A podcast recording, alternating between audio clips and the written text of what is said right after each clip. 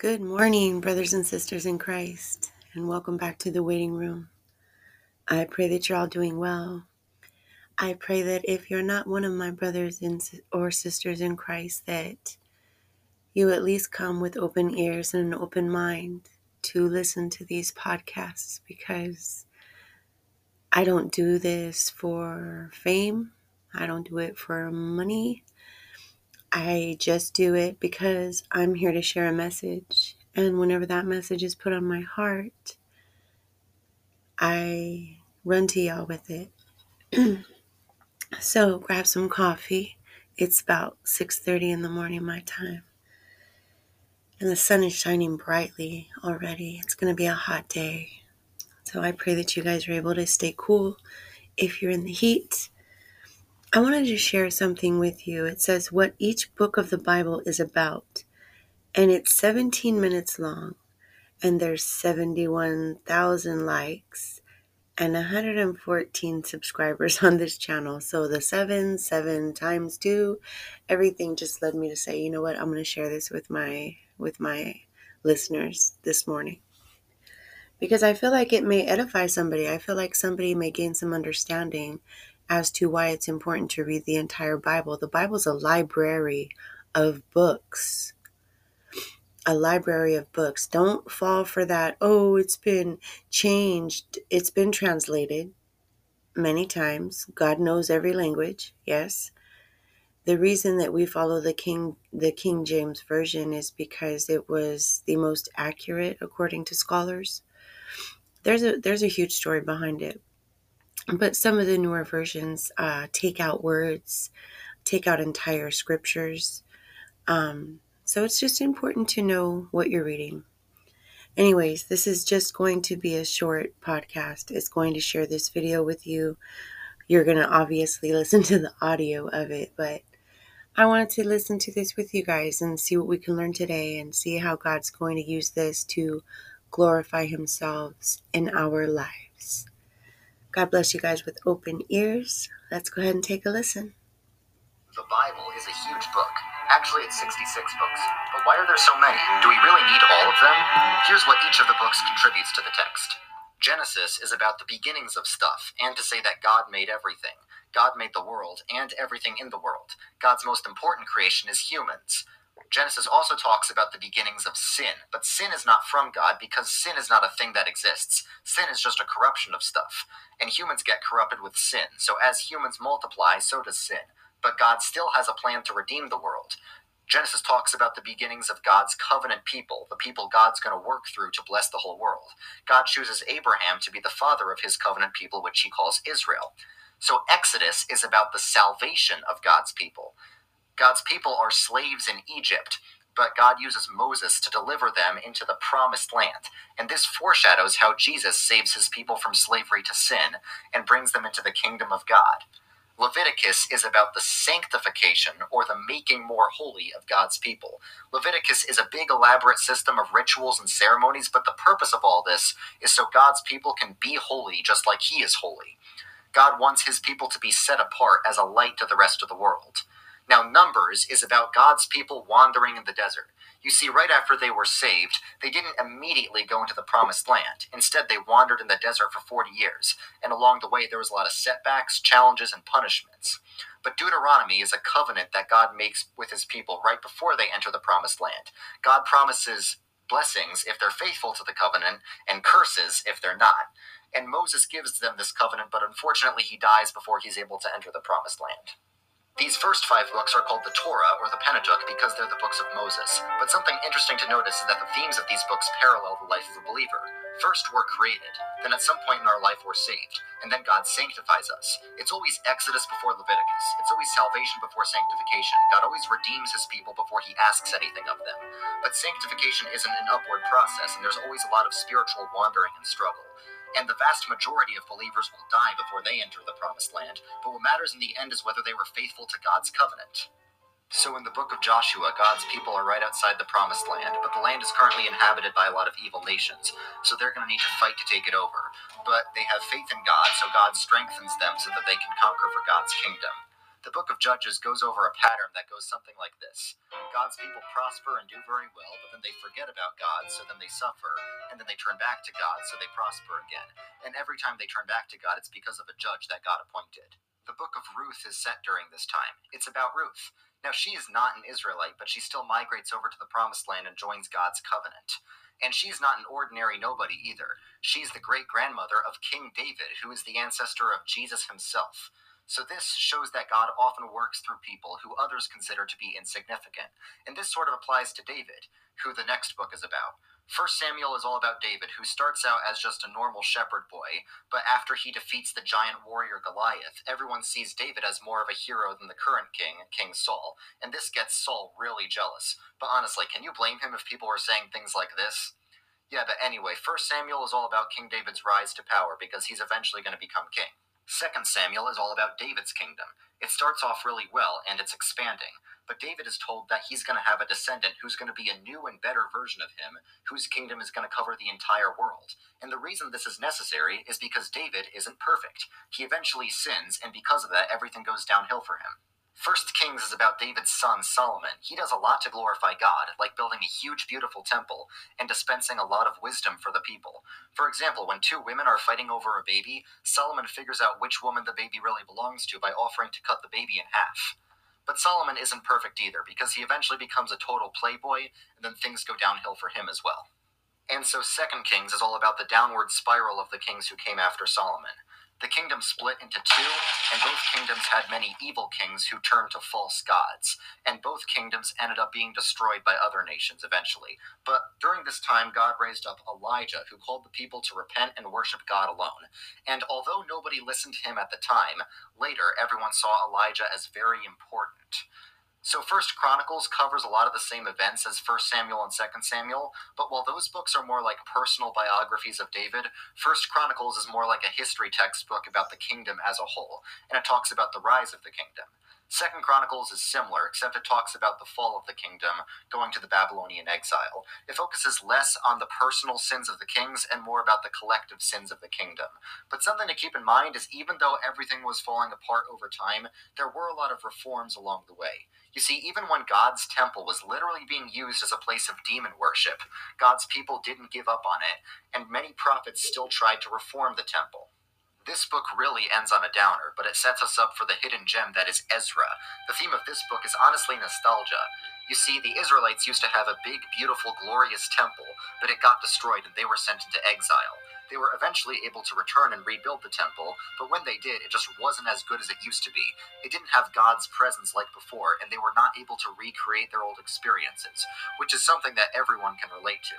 The book of Nehemiah is about the same thing.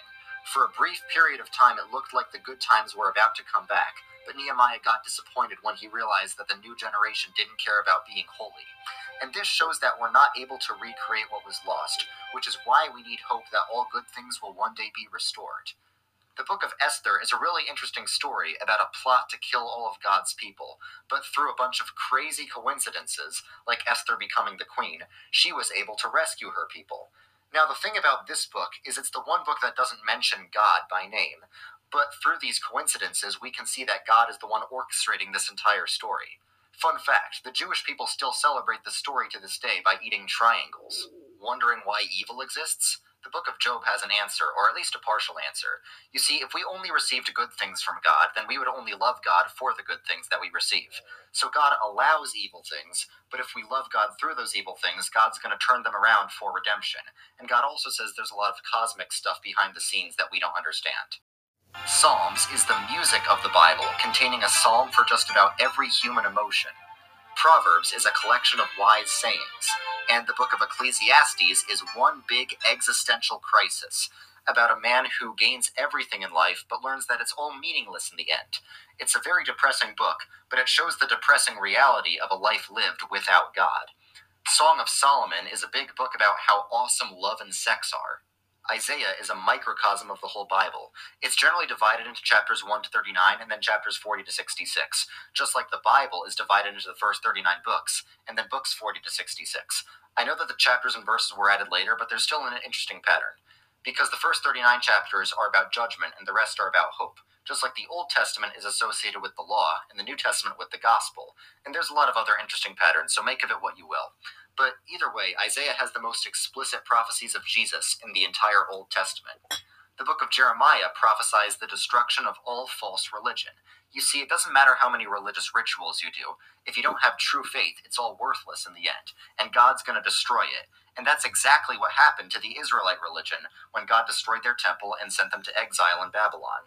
And right after this happened, Jeremiah wrote another book called Lamentations. He's really sad that Jerusalem was destroyed, but he understands that the people deserved it. Ezekiel also talks about how the Israelite religion went downhill and does so in very vivid imagery, but also prophesies hope that the skeleton of Israel's religion will be revived and God will make a new covenant where the law is written on people's hearts. Basically, Ezekiel prophesies that the New Testament is going to happen. Daniel does something similar, but does it in more kingdom terms. Daniel prophesies that God's going to make an eternal kingdom that's going to outlast all of the earthly kingdoms. Hosea is about how God's people are cheating on him, and it compares them to an unfaithful woman.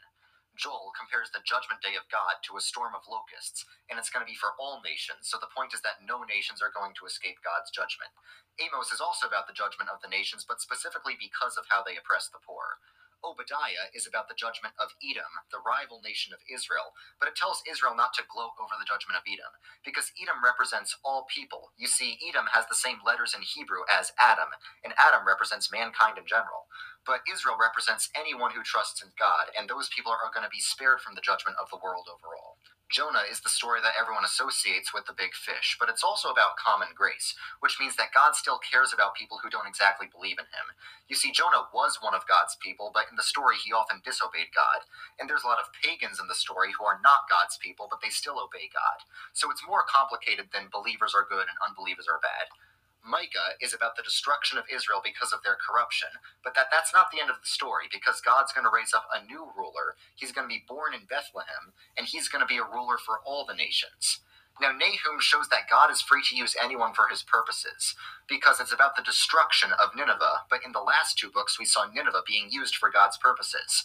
In Micah, God used Nineveh to destroy Israel as a judgment, and Jonah showed that God still cared about Nineveh even though they were eventually going to be destroyed. Habakkuk is a plea to God to destroy all evil, and the answer is that he will, just be patient. Zephaniah is probably the harshest prophecy of judgment in the Bible, but it says that God does this because he loves people, and that he actually rejoices in them. It's interesting that sometimes the prophecy uses the third person for God, and sometimes it uses the first person for God in the same paragraph. I wonder why that is. Haggai says that God is going to make the temple great again one day, but how's he going to do that? Now, Zechariah is where it gets real. God is coming, and it implies that God's going to come twice. Now, he's going to live among his people, but interestingly, it says that the Lord is going to send the Lord to live among his people. How does that work? And Malachi says that before God comes, he's going to send his messenger ahead of him. Remember that prophet Elijah who wanted everyone to repent? He's the messenger that God is going to send back ahead of him. And that concludes the Old Testament.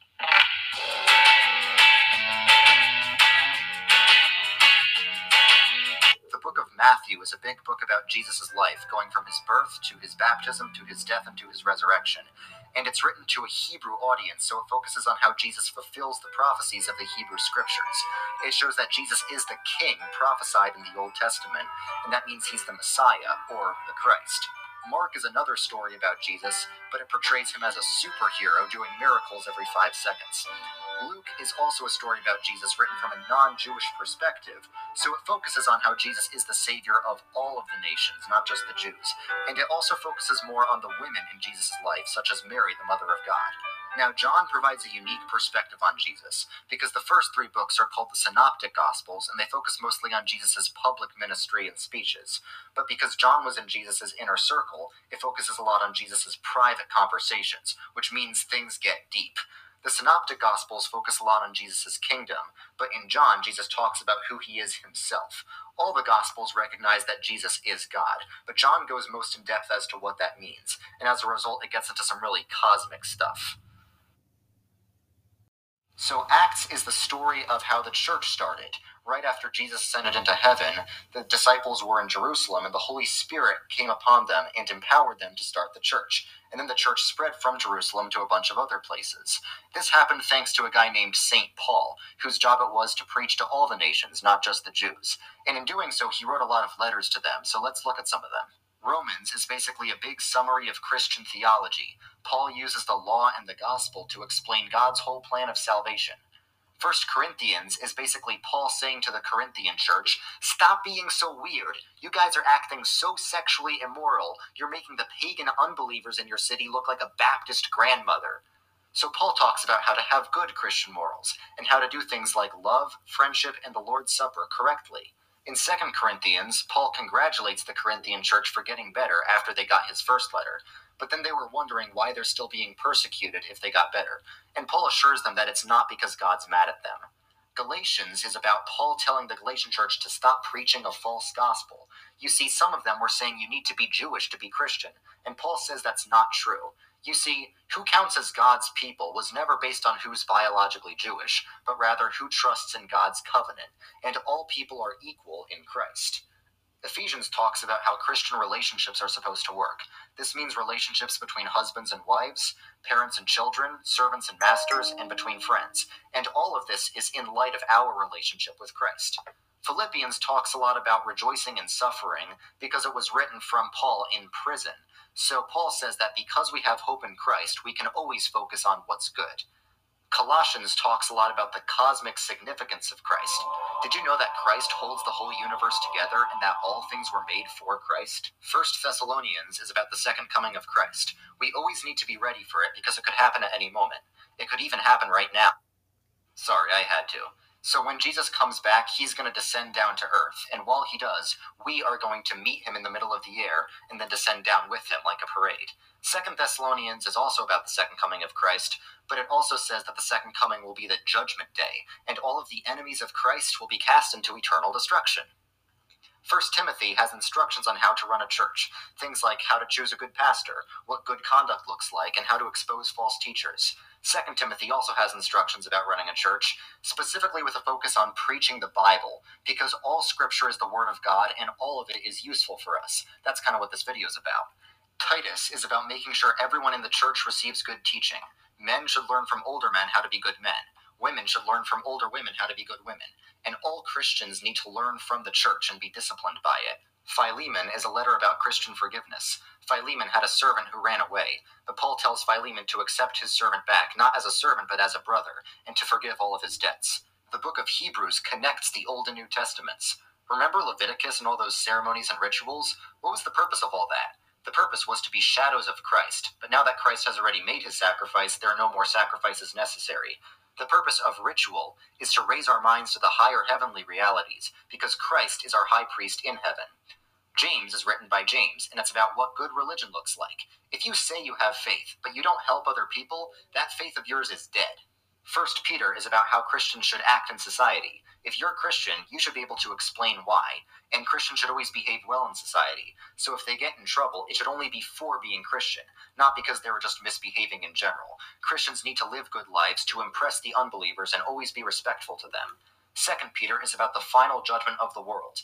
Everything evil will be destroyed with fire. Some people ask why it's taking so long to happen, but Peter says to be patient because a day for the Lord is like a thousand years. First John is all about why love is so important, because God is love. But how do we know what true love is? It's easy. Christ is our example, and that means we shouldn't trust any spirit that doesn't confess Christ as Lord. Now, Second John tells us to be careful of false Christs, because there are some people who claim to believe in Christ, but won't confess Christ coming in the flesh. So we need to be on the lookout for those people. And Third John warns us not to imitate those who do evil, because such people don't know God. Jude is about protecting the church from false teaching. There's a lot of teachers that will just say whatever people want to hear, but that path leads to destruction. All right, that's about it. Did I forget anything? Oh, yeah.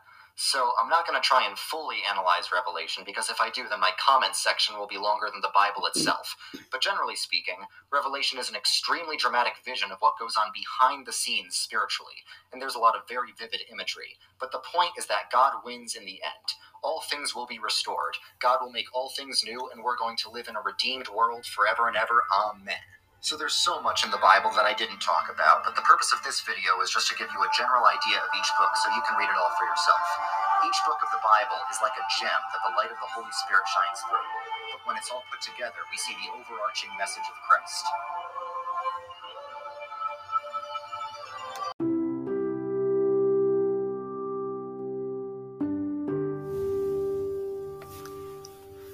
And there you have it, brothers and sisters, just in case you have never read the full Bible. I know I have never completely read, uh, read everything. Um, it's important to understand that it all goes together from beginning to the end. And a lot of people say that the book of Enoch isn't inspired, so it was not included in scripture. However, I believe, and Holy Spirit really has impressed upon me that that book is to be read by believers. There's a lot in it. There's a lot that was um, referring to the fallen and what they did when they were here. It's important to understand that all the histories you've heard of from different regions, such as giants and um, like what you consider mythology, right? I never used to believe in Atlantis and giants and all these hybrid things, but the Bible says those are real. The Bible says those are Nephilim. And the Bible says they'll return. The book of Revelation is more deep than he described. It's not just about how everything's going to come together and be redeemed, it's absolute destruction of the earth during tribulation. It's an absolute takeover of mankind. It's um, the Antichrist trying to mimic Jesus' reign. So everything, you know, Satan does is to pervert what's written in the Bible. And Satan knows scripture. He knows scripture. He, remember, he was in God's presence. He convinced a third of the angels to fall with him. This is why he can convince an entire world that they need pharmakeia. He can convince an entire world that fornication is just dating and that's totally okay in the eyes of God.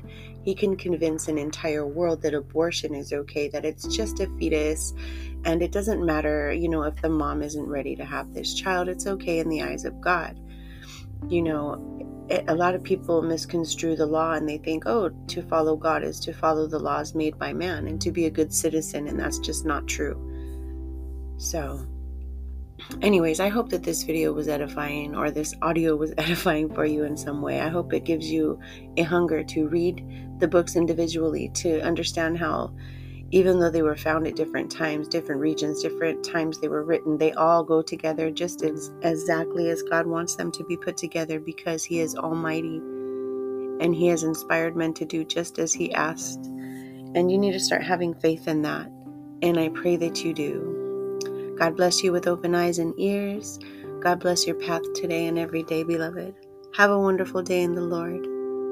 Until next time.